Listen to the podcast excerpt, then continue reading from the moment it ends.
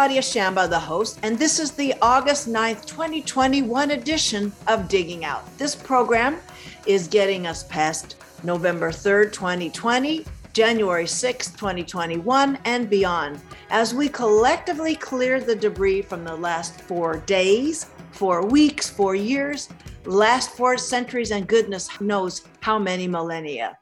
My guest today Returning to this program is Andrea León Grossmann. She's the Climate Action Director for Azul, here today to build something of a grassroots manual for the newly engaged activists or resuming activists using current developments that's breaking news.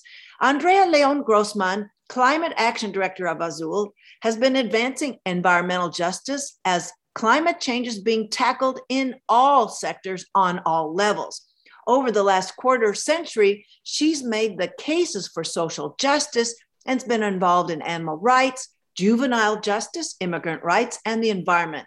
Before Azul, she was leading previously the Food and Water Watch.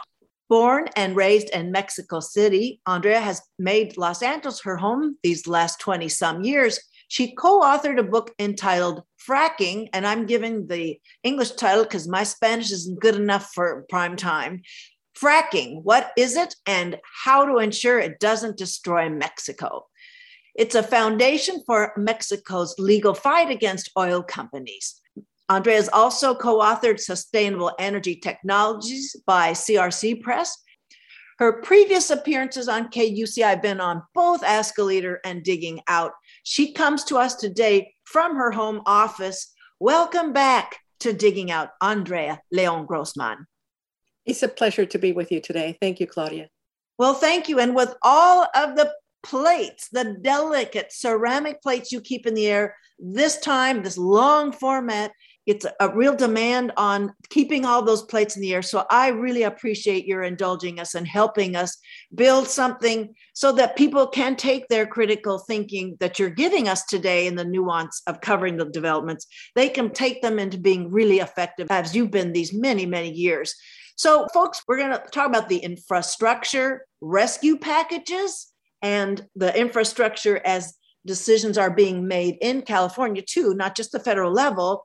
We'll give some desalination plant updates in Southern California and bring up the September 14th recall of Governor Gavin Newsom. So let's begin. We have a couple of infrastructure packages being negotiated in the US Congress.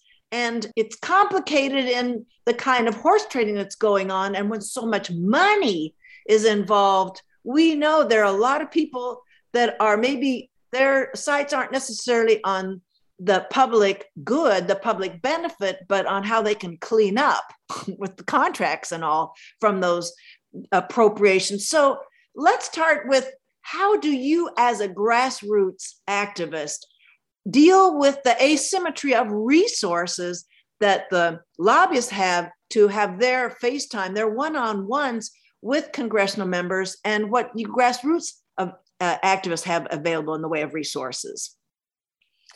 Well, as an organization, we advocate for access to nature, especially the coast and the oceans, and when we do that, it's not just actually access to nature, but also access to those decision makers who craft laws that lead to access to nature.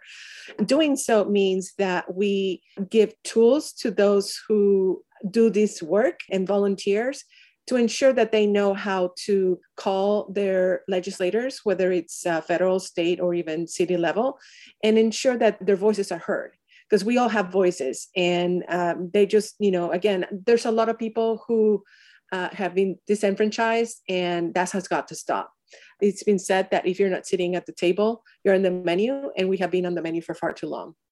Absolutely and that is actually every other show now is bringing up that analogy so that people understand the stakes and the absolute dynamic. So so you are helping more and more grassroots activists know how to be, I'll say, fearless. I mean, I've, I've met you at state conventions where you're hobnobbing with everybody there, but, but you also have to be where infrastructure packages are being negotiated. So, how you can sort of reach out now to listeners and talk about how easy it is to get access. How you tap into a fearlessness that you are not daunted by speaking to power, keeping power's attention, noticing that where is an opportunity that you've got to exploit right in the moment, like you do at conventions, but like how do you do it in legislative sessions?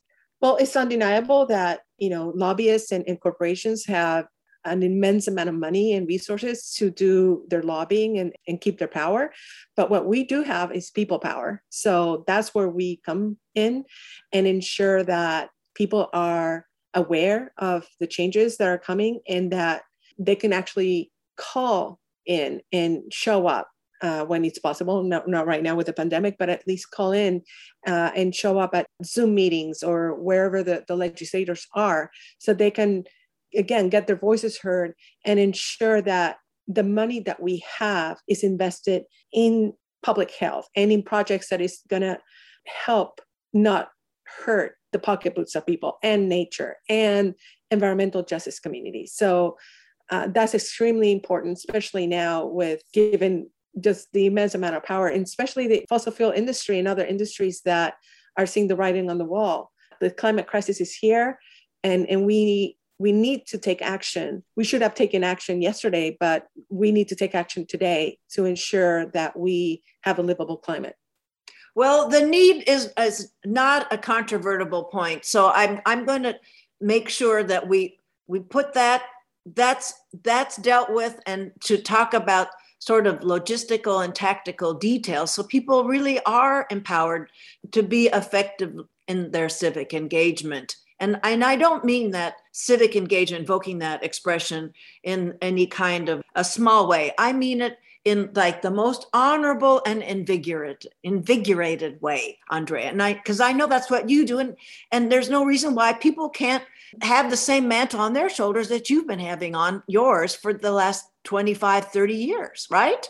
Yes and i think it's very important for folks who are listening to pick one thing they really care about and just get really involved and, and just learn everything about the subject so that when they get their turn about you know speaking to the legislators they can then inform them and educate them about that subject so that when there's a vote they can actually vote the right way. That's extremely important. It has happened to me many many times when the, the legislators themselves they know about you know particular issue in depth like you know i knew. So again i think it's very important. And for them they know you know if their constituents are aware of this and they're talking about it that carries a lot of weight. So, how easy is it, as a, in a way, again, of leading this little seminar here on activism, is how easy is it for you, Andrea, to assess the depth of knowledge that a legislator has in an area that you're bringing to their attention? Is it pretty apparent, or it takes a it takes a few rounds? I think it also depends on the subject matter. For instance, here in LA, uh, one of the, the big things that we have is an extractive economy with all these oil wells. And actually, Southern California in general, we have the biggest urban oil field in the nation. So it doesn't take a whole lot of knowledge to know how rampant this is and how it's affecting especially communities of color. So once you you learn the basics it's not that hard to go up and say listen we don't deserve to be poisoned. We deserve to have some safety guidelines in place and setbacks. And this is why i'm counting on you as my representative to take care of me my public health and those who live here. The oil rigs derricks that are all around la they're pretty ubiquitous but you know, Andrea, I don't think I'd passed the quiz that it's the largest urban oil field in the nation. So is that something that you find yourself reminding them so that they understand the magnitude of the power and the responsibility they have on properly managing those resources and legislating about them? Yeah, sometimes I do. And sometimes I also do public comment, not only to remind the legislators, but also to remind everyone who's in the call or who's present in the room. That's part of gaining people power. Because when you know your neighbors are now informed that we're living in this ticking time bomb where there's leaks, there's gas leaks, there's oil leaks, and there's basically chemicals that are poisoning the community. And we, when we know we're going to have a big earthquake and things can go south really fast, um, that's when the legislators know other people are listening and we expect them to do right by us.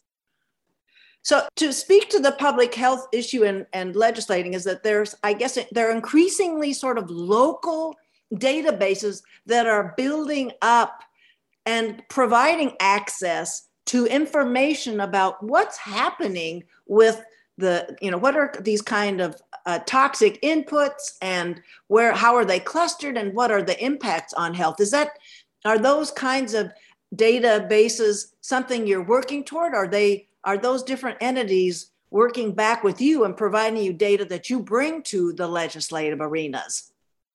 So there's all kind of data out there.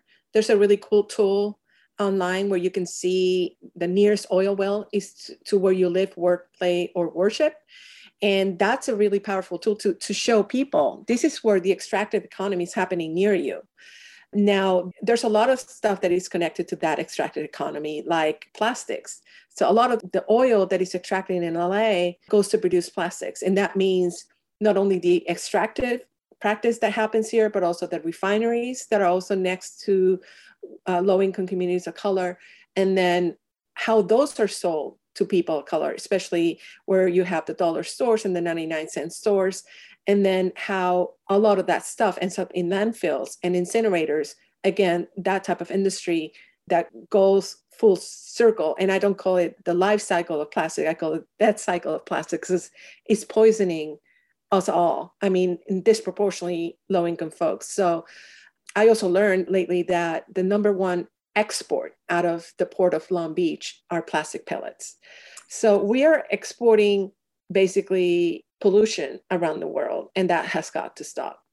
So, Andrea, when you're itemizing all those toxic inputs, there's also the transportation for moving it all around. I mean, that's that can right. be a concentrated toxin too, that all the emissions associated with moving those those Absolutely. enterprises around. If you see all the corridors, whether it's a pipeline, because uh, the only pipeline that doesn't leak is the one that is never built, or the freeways, who lives next to all these big freeways, again, you know, low income people of color. So the whole industry basically relies on poisoning environmental justice communities. And that's why we really need to stop this extractive economy that is relying basically on sacrifice zones. And we advocate to emerge out of this pandemic that is still going to ensure that we have an equitable transition to renewable energy and to reusables. That's the only way we're going to survive this plastic pollution that is poisoning us all and our water and our air. For those of you who've just joined us, you're listening to Digging Out, and my guest is Andrea León Grossmann. She's the Climate Action Director for Azul. We're recording this interview on August 6th because there will be so many things developing around this. So let's talk then about how the infrastructure rescue packages are dealing with some line items. We're already seeing there's some Los Angeles Times coverage of some desal plants. There's one, I believe, in a line item that Congressman Mike Levin has been touting his support for in the Dana Point. It's a smaller project than the Carlsbad project. It's smaller than Poseidon. But let's talk about when you see coverage. But do you see actually a lot more line items than meets the reader's eye? Tell us about how you're tracking all those developments, Andrea and how listeners can as activists in the climate and environmental activism well there's like you said there's a lot of moving parts and and there's things that we you know would hope there will be more of and today for instance i did find out that there's more money being sought after recycling water recycling which is really what we need California only recycles 13% of its water. And if you compare that to, for, for instance, Israel, that recycles 90% of their water, I think that's just appalling. In Southern California, we only recycle 8% of our water. So we have a long way to go with that, and we really need solutions. So I do want to thank Senator Alex Padilla because he's part of the push to recycle. U.S. Senator, correct? Just so that it's the federal arena you're talking about, where he's involved right. with that. Okay. So we, we only eight percent in Southern California. That's correct. So, you know, when, when people say we're out of water, we don't really have a, water shortage issue. We have a water management issue in California. How are we using the, the water that we have? And basically, you know, we, we still have these golf courses and lawns, and uh, we're irrigating water intensive crops in the desert. If we, we just were to switch things around and also plug our, our leaks. We have water leakage around 10, 8 to 10%. That would generate way more water than any desalination plant that we build. So, again, are we going to be using our water responsibly or are we going to be investing in solutions that really are not really solutions that are short term and that are going to cost way more than, you know, really the solutions that are going to make us resilient? So, when you're giving us those numbers, where does stormwater uh, figure into that, if at all? Yeah, again, we have a long way to go. Not only stormwater capture, which is wholesale, rainwater capture, which is more at the residential level, and efficiency. We really need to be investing in in in solutions that are going to be giving us long term resilience and basically we know we're going to have earthquakes. We're going to we're going to continue to, this drought that is more i would call it more climate change because this is where we're going and where we are right now. And um, again building something that costs billions of dollars and privatizes water is not really the solution. And especially when you know that there's a lot of detrimental damage to the ocean like a desalination plant uh, that should really be the last resort not the first fight for the drought. The, the fact that we're still dumping millions and millions of gallons of water to the ocean every day, including stormwater runoff. Is it well, not only stormwater, but even including. Uh, that's what I'm saying. We we know yeah. about the the residential and commercial sorts of uh, inputs, but in terms of the stormwater runoff, which stormwater and, and, it's a rethinking the entire engineering, which we're slow to do here. Correct. And I mean, for instance, in San Diego at the Carlsbad plant, uh, there's a, a, nearby plant that is a recycling plant that actually recycles 300 million gallons of water every day, and most of it goes into the ocean. And then the desal plant only recy- basically produces 50, actually less than 50 million gallons a day. It has never really produced what they said they would. And it's an extraordinary amount of money that we, we spend and energy that we just should cannot afford, especially with the climate change uh, and the, the crisis that we have, and killing millions of marine organisms every year. So, Andrea, we'll talk about some of those externalities. I just want to talk about the, the comparison you gave us that 300 million gallons per day at the recycling plant adjacent to the Carlsbad desal plant, 300 million gallons a day are discharged. And you said 50 million gallons a day on a good day are what are processed at the Carlsbad desal plant. Is that right? 300 versus 50. That doesn't make any sense whatsoever. And that the the kind of energy consumption in that 50 million gallons a day, I don't know what you would can you capture the comparison of the energy consumption for that processing versus what kind of the energy footprint would be for retaining the discharged 300 million gallons per day of the recycled runoff. Well, and, and the fact is that we're already treating that water. We're not just dumping that water into the ocean, it still has to be treated. So, just to take it an extra step to make it fully drinkable. Like tertiary, it's missing the tertiary step? Correct. So, it okay. just, yeah. So again, you know, there's no excuse to just recycle that water and provide us another 300 million gallons a day in Southern California. Well, this sounds like a Katie Porter whiteboard kind of show. This, are you working with her? No, I'm no, seriously, we're digging out. These are tools are, that are coming to mind, but that just for her to be able to, to, I mean, this is now a, a negotiation with lobbyists all piling on in a room here over these infrastructure packages. She uses the, the whiteboard for her one on ones with CEOs and agency heads, agency directors. So, so, but I just want to put those numbers up there and that the disparities are tremendous. So, how have you seen, Andrea, that any of these infrastructure rescue packages take up the sort of stormwater retention sort of component in municipal facilities or in the actual municipal recycling plants retention of water. How, are you seeing those line items or is there an advocacy? People are are sort of circling around and waiting for their moment to charge in those negotiations and and lobby away at are they on the microphones outside of the negotiations what how is this this element being brought into this melee of negotiation well, negotiations are still ongoing. And again, today's news that uh, Senator Alex Padilla is putting this forth in terms of recycling water, I think is very encouraging. But we don't know exactly what's going, to, going on. Again, we're still in a pandemic. So I also understand it's a lot harder for folks to get involved because people are still suffering. So we do what we can with what we have, which, you know, again, it's because we have a battle at the federal level with uh, that infrastructure package. And then we also have the state budget in California that is still going through the motions. So there's still a lot of battles that we have to look at.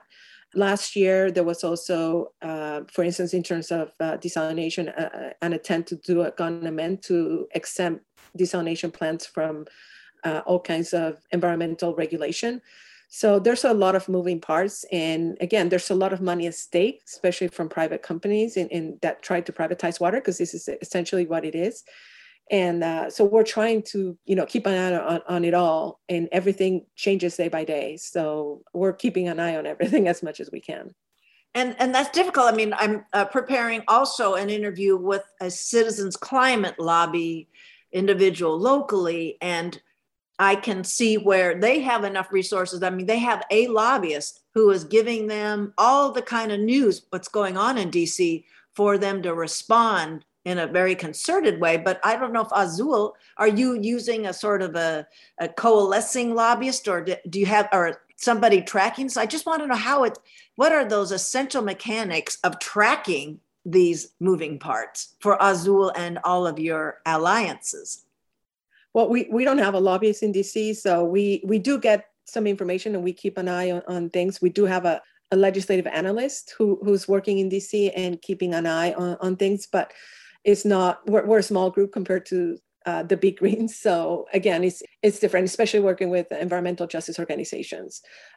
We rely on other type of, uh, you know, getting information and like do you build, do you have relationships with the members of congressional staffs is that that's your uh, yes. secret weapon yeah. sauce well, we, yeah we do that and, and we we just keep an eye on on you know releases and and, and things as as they are published and i should correct myself maybe that the ccl person is more aptly termed a legislative analyst and not a lobbyist so that i don't mischaracterize the kind of you know resources they have available but they they're well-heeled group though. Um, so can you tell there are other desalination plants that are line items in any of these rescue packages besides the one that's been discussed in the los angeles times for the dana point area? Well we've seen some money allocated to study desalination and, and to prop up desalination not not substantially like billions of dollars uh, but in the millions, which is still disheartening knowing that is a false solution. Um, again, well, does that signal, Andrea, to you to study desalination is a form of building a database that's intended to be some kind of a promotional tool for that oh, sector? Yeah, absolutely. I mean, there, there's things in, in the infrastructure package that, you know, pause and even concern not only desalination, but also uh, carbon capture and storage, which again is another way to keep all these sacrifice zones going and, and uh, completely unacceptable. And that is also being pushed by the fossil fuel industry. Well, I since we last had you on with John Hocevar on digging out, there was the Greenpeace bogus interview with the Exxon, former Exxon lobbyist, who said we've used all of these ploys, including support of carbon tax. I don't know if you, if there was, uh, give you a chance right now while we're talking about these infrastructure packages and the kind of resources that fossil fuels have. What was your reaction to that news item and perhaps things that you've learned behind the scenes with your Greenpeace compatriots about that interview that seemed to offer a bit of an insight. It might have been a little dramatized, but uh, some insight about the kind of tools that the fossil fuels have used to make their case to the public arena. Well, to me, it's not surprising, especially for them knowing the writings on the wall. And we've, we've known all along, especially working in environmental justice, that anything that has to do with carbon trading, and especially now with all these carbon capture technology, is, is just not a solution to climate change, and especially the climate crisis right now. And it just prolongs an extractive economy and environmental racism.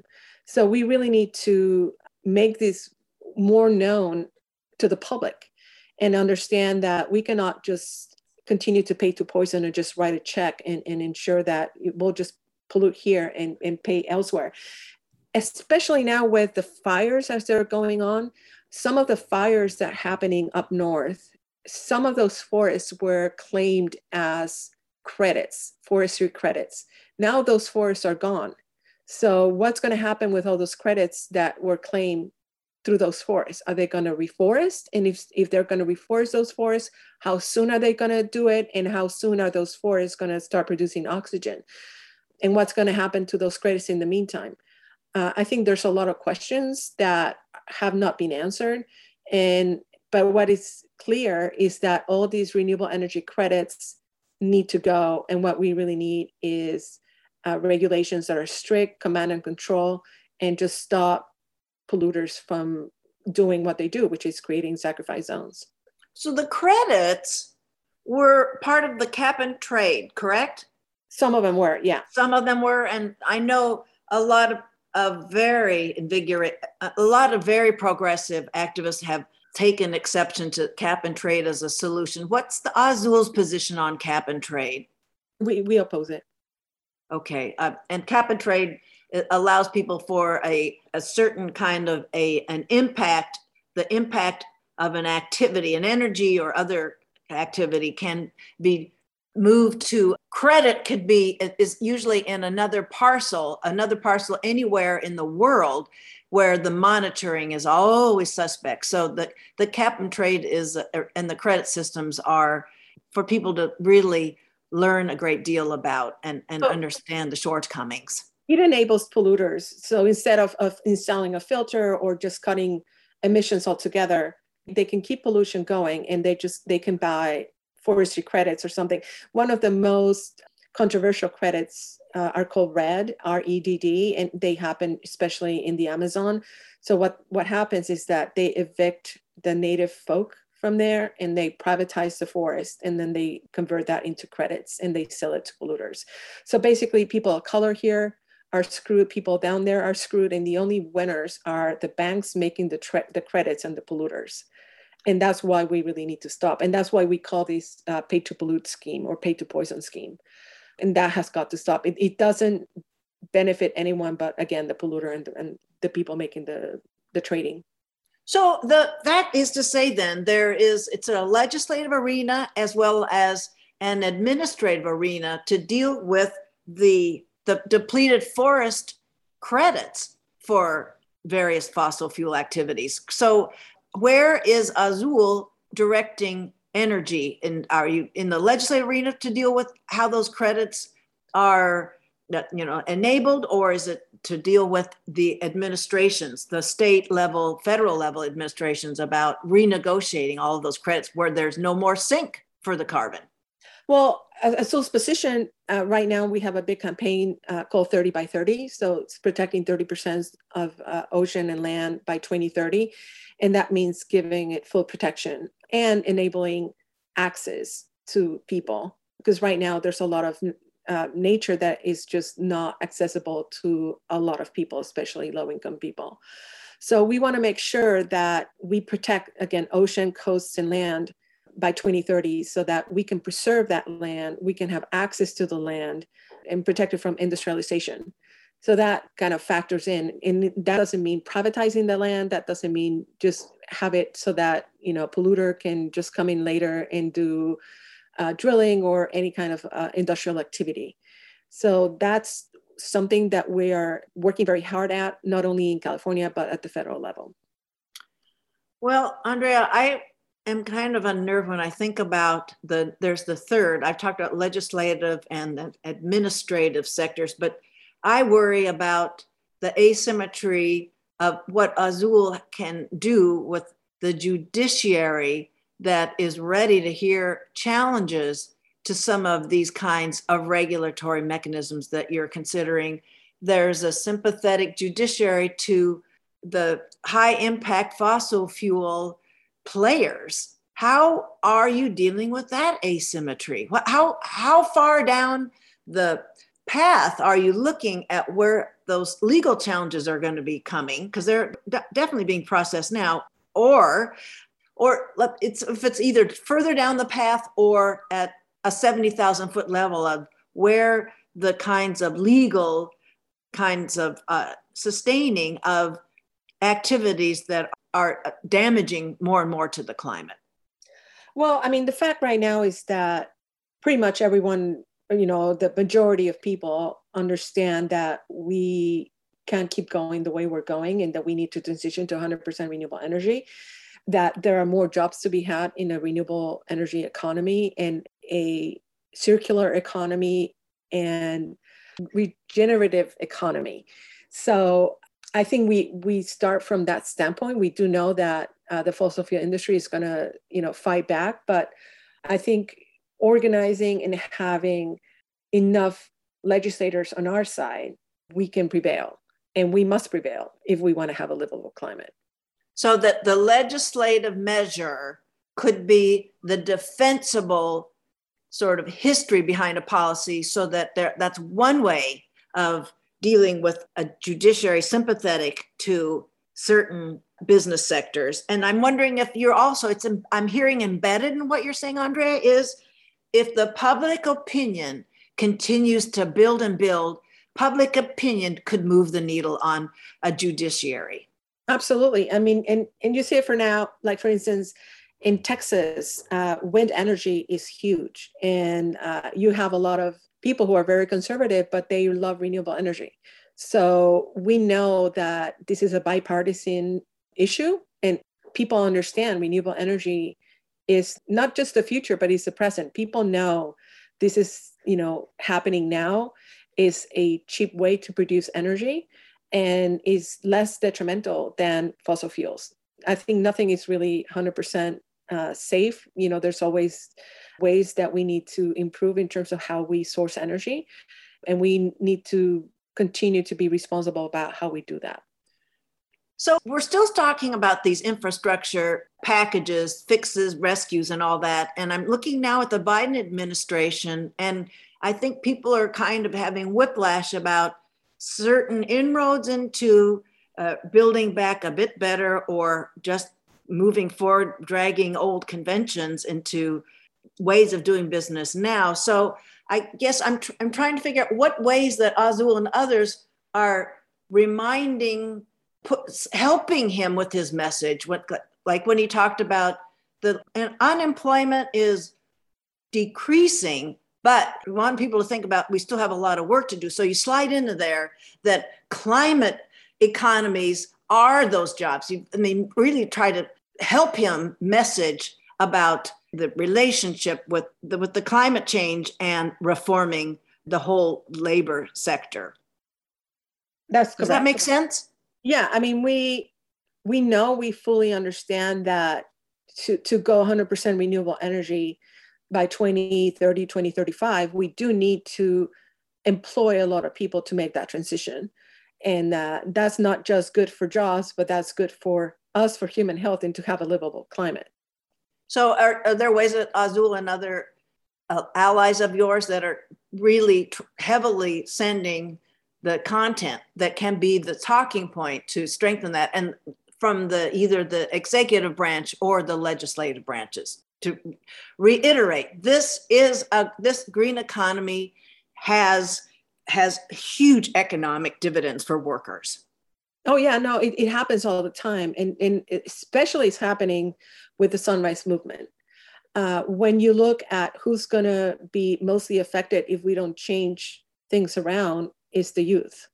They're, they're the ones who have the most to lose.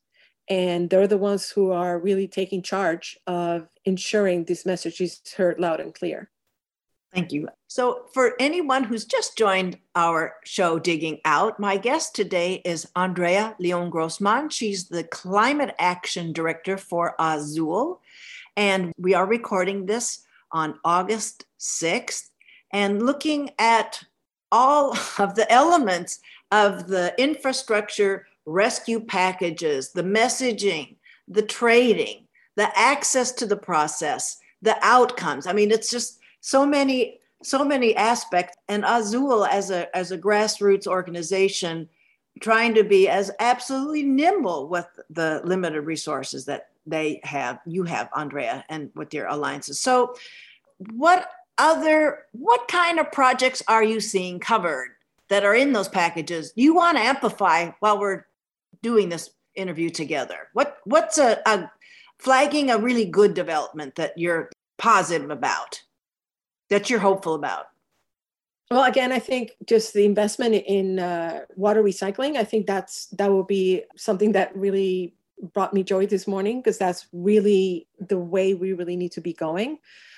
There's also at the city level, there's uh, movement in terms of plastics, and, and the first baby step, as I see it, is that we got an ordinance that we're going to have plastics upon request only for any food establishment.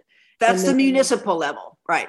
Right. So, right, okay. But the, the thing that is inspiring is that we know that usually as as the city of LA goes, or and even the county, then so goes California, and then as California goes, so goes the nation. So, I understand, you know, how things develop and evolve, and that's you know how we need to start planting seeds and and getting community involved and again being part of the solution so we don't just want to point out what's wrong with things we just want we really really want to emphasize what the solutions are and how we can create good green jobs you know along the way. And when i say green jobs it's not just you know in terms of energy but it's also in terms of plastics it's in terms of water and it's a full cycle. So i think that's very encouraging. And it really brings, brings me joy to know that more people could be employed in this type of green economy that could benefit a lot of people and can do away with sacrifice zones. Well, when I think the green economy is more than those sectors you're talking about. It's it's in absolutely every single sector of the economy. Every manufacturing process has a green economy adaptation, an overhaul to make. Correct? I mean, it's really expansive. No, yeah, no, and and we do need to ensure that no one knows any any sector of of the population gets disenfranchised, and we need to include everyone, and again, ensure no one gets left behind. And that's just talking about environmental and health impacts, but there's there's more that we could discuss in terms of that.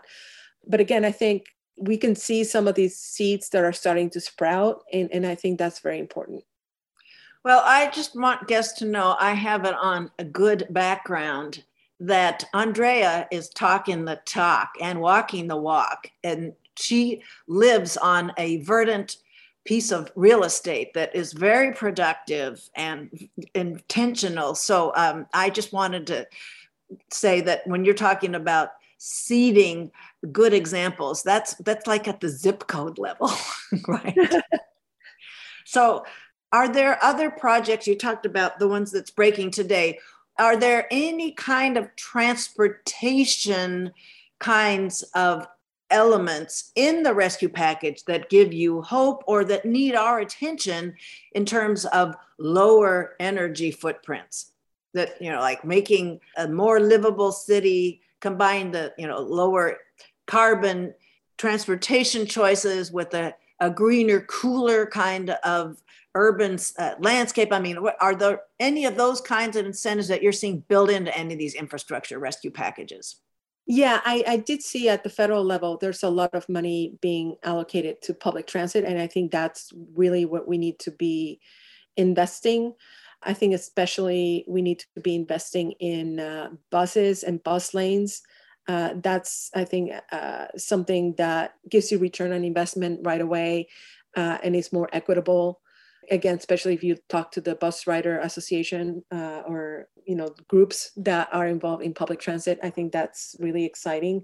Uh, in la we do have we're turning the corner and going 100% electric buses by 2028 so that's uh, that's really good. We're also investing in a lot in uh, electric chargers especially in low income communities because i think everyone deserves to have electric transportation if you if you look at the price of a gallon of gas you know it just keeps going on and fluctuating. And usually low income communities have the cars that are less efficient and, and consume the, the most gas. So and, and have also the worst air quality. So i think it's really important that everyone has access to electric vehicles and electric public transportation so there's a few details in that that made my mind explode with the with the possibility to addressing many things at once. It's it's classic outside the box here. But 2028, you've been just up until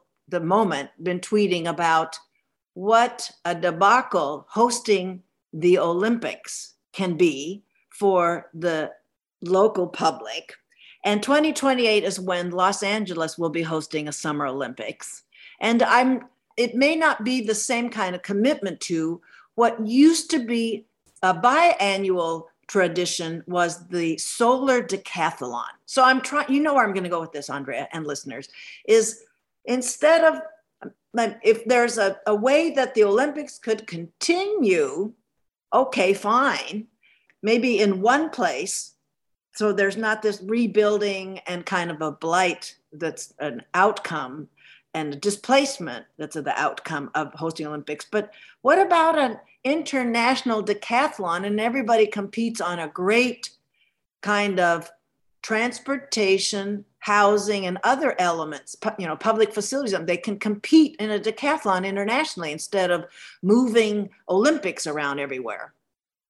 No i, I agree with you. I think the, I mean, the Olympics is a tragedy that they happened this year. So many people are getting sick, and the majority of people in Japan did not want them there, and they still went ahead and had them. Again, displacement is an issue with the Olympics. They want to triple the police force here in LA, and, and that's an issue also, especially when you look at all the issues that we've had with police.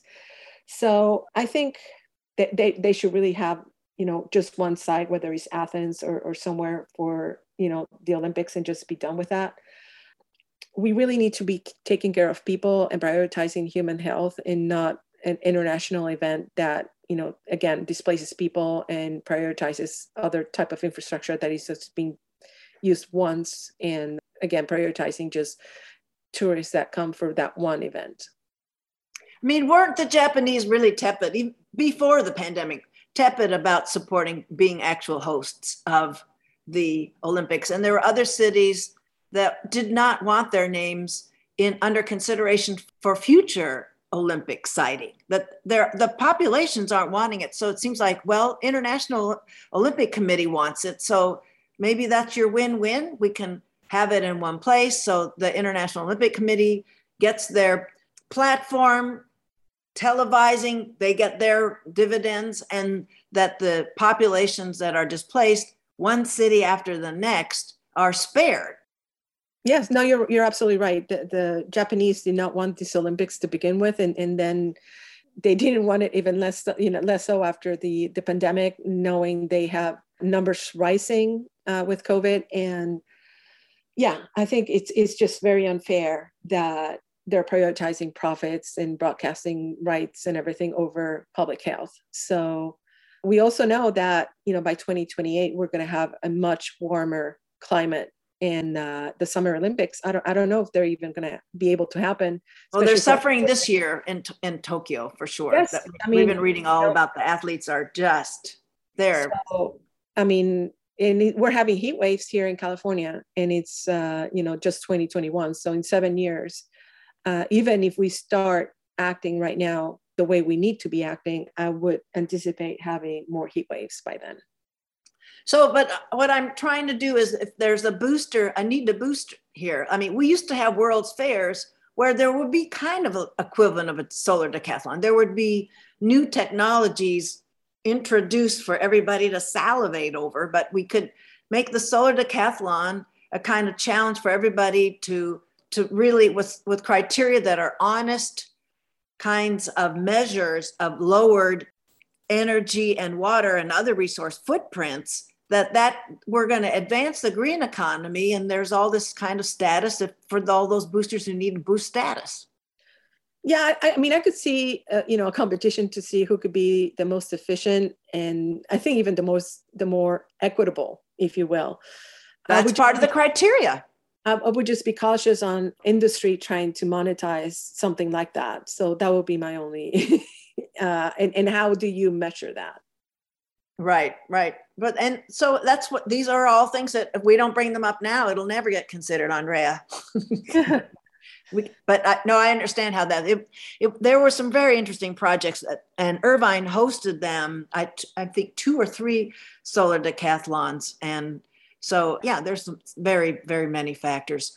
So let us consider here. Are there any other kinds of opportunities to advance closed loop kinds of technologies that inside the infrastructure are is closed loop even a word expression do you think bouncing around dc right now because i'm i don't hear it nearly enough andrea do you think they're using those expressions with your favorite legislative aides um i'm not really sure. I mean i, I usually try to use regenerative because i think that's really what we need to have. And uh, you know the lowest impact especially with fragile ecosystems. So and, and, again you know it happens again from the city level all the way to the federal level. But it's i think it's really important that people get engaged. And if they have something in mind it's like why can we have rooftop solar everywhere or why can we have microgrids or why can we have gray water systems in every house uh, just get in touch with your representatives and just ask. We really need to up the ante and ensure that our voices are heard. Well, and the other jurisdiction that we're really uh, needing to bring out here is for voters to know down ballot, all the way down, are the water district managers. And don't they have a lot of clout to decide on technologies and performance standards and all of that. Let's make a pitch for that kind of infrastructure consideration. Yes, and uh, a lot of those are also appointed officials. So our elected officials appoint them, and we we really need to make sure that they appoint the right people. Uh, right now, there was a big scandal, for instance, in West Basin Water District, and the uh, the general manager is is about to be fired over sexual harassment allegations. Well, let's so, let's say serial while we're at it. Yes. So you know, there's there's issues going everywhere and corruption, and also a lot of these agencies think that they are in in in a business of selling water, not in not managing water. So that's an issue. They just want to sell more water, and they know that water consumption is going down because when we're asked to conserve, we usually step up to the plate and we do conserve. So we need to make sure that we have the right people in place to ensure we have water reliability and resilience. Did you want to do an update on Poseidon right now? I don't really have much. I mean, it's just going to go before the Coastal Commission sometime. And they keep deferring, right, the schedule because of the pandemic. They can't have uh, they're sort of slow in the coastal commission staffing and they're sort of spreading out their agenda is that correct so they got the approval at the regional water board ago there was something posted at the regional water board that there was an issue with that approval in the attachment k and that's so the, the mitigation yeah so the okay. permit is not a permit or something. So I'm sure Poseidon is going to fix that. But what is troubling is that we still have to look at the whole thing and, and analyze what that means. But if they fix it and everything, it's like, what about the public? I mean, do we have any say? Can we comment on that? I mean, we we don't know. Like, I don't think this has happened before. Like, where you give a permit and then you pull back and say, well, the permit is not granted now, but you have to fix this first, and then you fix it, but then there was no public involvement in that. I don't know. It, it just so that's just, a part. That's a legal challenge, though. But that's also resources to challenge that, and it may not be not the legal challenge may have a, a real. So there, uh, right now, there's no legal challenge. There's only an appeal, not a lawsuit. So okay, that kind, yeah. We already submitted the appeal, and that we are waiting to hear back from the uh, state water board. Okay. And um, but in the meantime, they submitted the uh, application before the coastal commission, but they want to have it both ways. So they're applying to have more like a commercial operation, but they want to call it critical infrastructure. So if it's critical infrastructure, it needs to meet certain standards and it needs to have like all kinds of earthquake retrofitting or, you know, like. And they don't have that, right? No. But if, if it's just commercial, it doesn't need to meet all these other standards and, uh, and it, it will take less time to build. So they're going to stick, that's what commercial, so that it lowers their performance standard or their right. Right. The one, the one in San Diego is critical infrastructure. So there's different messaging there that is happening. And they control the timing of everything. And then they also need to go once again before the State Lands Commission to talk about their greenhouse gas emission footprint proposal. And then they have one more time to go before Fiona Ma about their bond allocation because they won the 1.1 billion dollar in right that should go to affordable housing. So there's still a few more regulatory agencies involved, and uh, we're keeping an eye on all that and see kind of where we go from here. So, any other federal, state infrastructure arenas in appropriations and all that you want to talk about? Um, there was just one bill that thankfully died this year. I think it was AB 1139, which would have killed the uh, feed-in tariffs for rooftop solar and was pushed mostly by the utilities. They also see the writing on the wall in terms of distributed generation, which is really what we need. And the right way to do solar energy is really locally, because the, the more you generate local energy, the less waste there is, the, the more efficient it becomes. So distributed energy, so that everybody's on board here, that is the closed loop that uh, let's say I'm our neighborhood or our house is generating solar energy and we get it back. Right. And then it's it's a loop. The loop is closed. Or it's it's a tighter loop at least. And also again, we live in earthquake land, so we we will have an earthquake soon. And it's important that we generate as much of that energy locally and we don't depend on these long-term transmission lines. When you start building solar farms far away that depend on this transmission line that is first of all not really environmentally friendly because you're impacting environment wherever you're putting these solar farms and then you rely on those big transmission lines. When you have all these rooftop solar that you could put solar on you're producing the energy locally and also you're producing cool roofs because that insulates the roof and you, you need less energy to cool the house so there's so many benefits from having rooftop solar and the fact that utilities are now attacking that is really awful. And that bill is going to come back next year. And they use all kinds of false arguments to, to fight feed in tariffs, which is the, the ability for you to sell back whatever energy you don't need back into the into the uh, into the grid. So again, I think we, we really need to make sure that those who already invested in, in rooftop solar ensure that they made invest their, their investment safely. And there's also a lot of programs and even GRID Alternative installs those uh, rooftop solar systems for free in low income homes. So we, we really need to encourage more green energy, not discourage it uh, with bills like that. So also the transmission lines are more of a concern with wildfire hazards. Yeah, I mean, and the thing is that utilities don't make any money out of the transmission lines per se, so they don't really invest in upkeeping of the transmission lines. So, any way you look at it, if we really want to be more resilient, we will have more microgrids and more distributed generation. And that's why we need rooftop solar. Well, thank you. For the last topic, we have in California, for listeners that are voters in California, we have a recall of Governor Gavin Newsom on September 14th. It's here before we know it. So Azul has an agenda, and the governor has been performing in good ways and in bad ways. I'm not asking your position on the recall.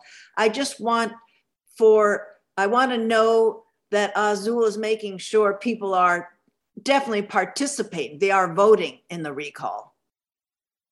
Well, we, we all need to vote, whether it's this election or next election. Voting is the way to be heard. And it's it's really important that we show up for the elections. That's the way we, you know, we, we know politicians know that we're voting and we're, we're seen. So, Andrea, do you wish to close with anything in particular for aspiring grassroots activists, resuming grassroots activists, to be as effective as possible for the public good? Yeah, I think organizing is super important. It's you know it's the only way that we can create social change is the way we can counter these loads and loads of money and lobbying and it's again our, our future depends on it so pick the one or two things that you really care about, pick the group that you identify with, and again, join them. People power is going to deliver the goods. Well, thank you for giving us this time that you could have given a lot of legislative tracking today. Thank you, Andrea, for being on Digging Out. Thank you for having me. My guest was Andrea León Grossmann. She's the Climate Action Director for Azul. We're recording this interview today on August 6th. Thanks again, Andrea. Thank you. Just a few announcements before I close. The Orange County Board of Supervisors redistricting process is continuing this week. The Wednesday, August 11th meeting will be from 6 to 8 p.m. It will be in the Fullerton Community Center Grand Hall. The August 12th meeting will be also 6 to 8 p.m. at the Coast Community College District Office in Costa Mesa. For more information, go to www.ocgov.com forward slash redistricting. The meetings can be live streamed virtually by following their Facebook page, facebook.com forward slash OCGov. And also on that platform will be the previously conducted meetings, all in recorded videos.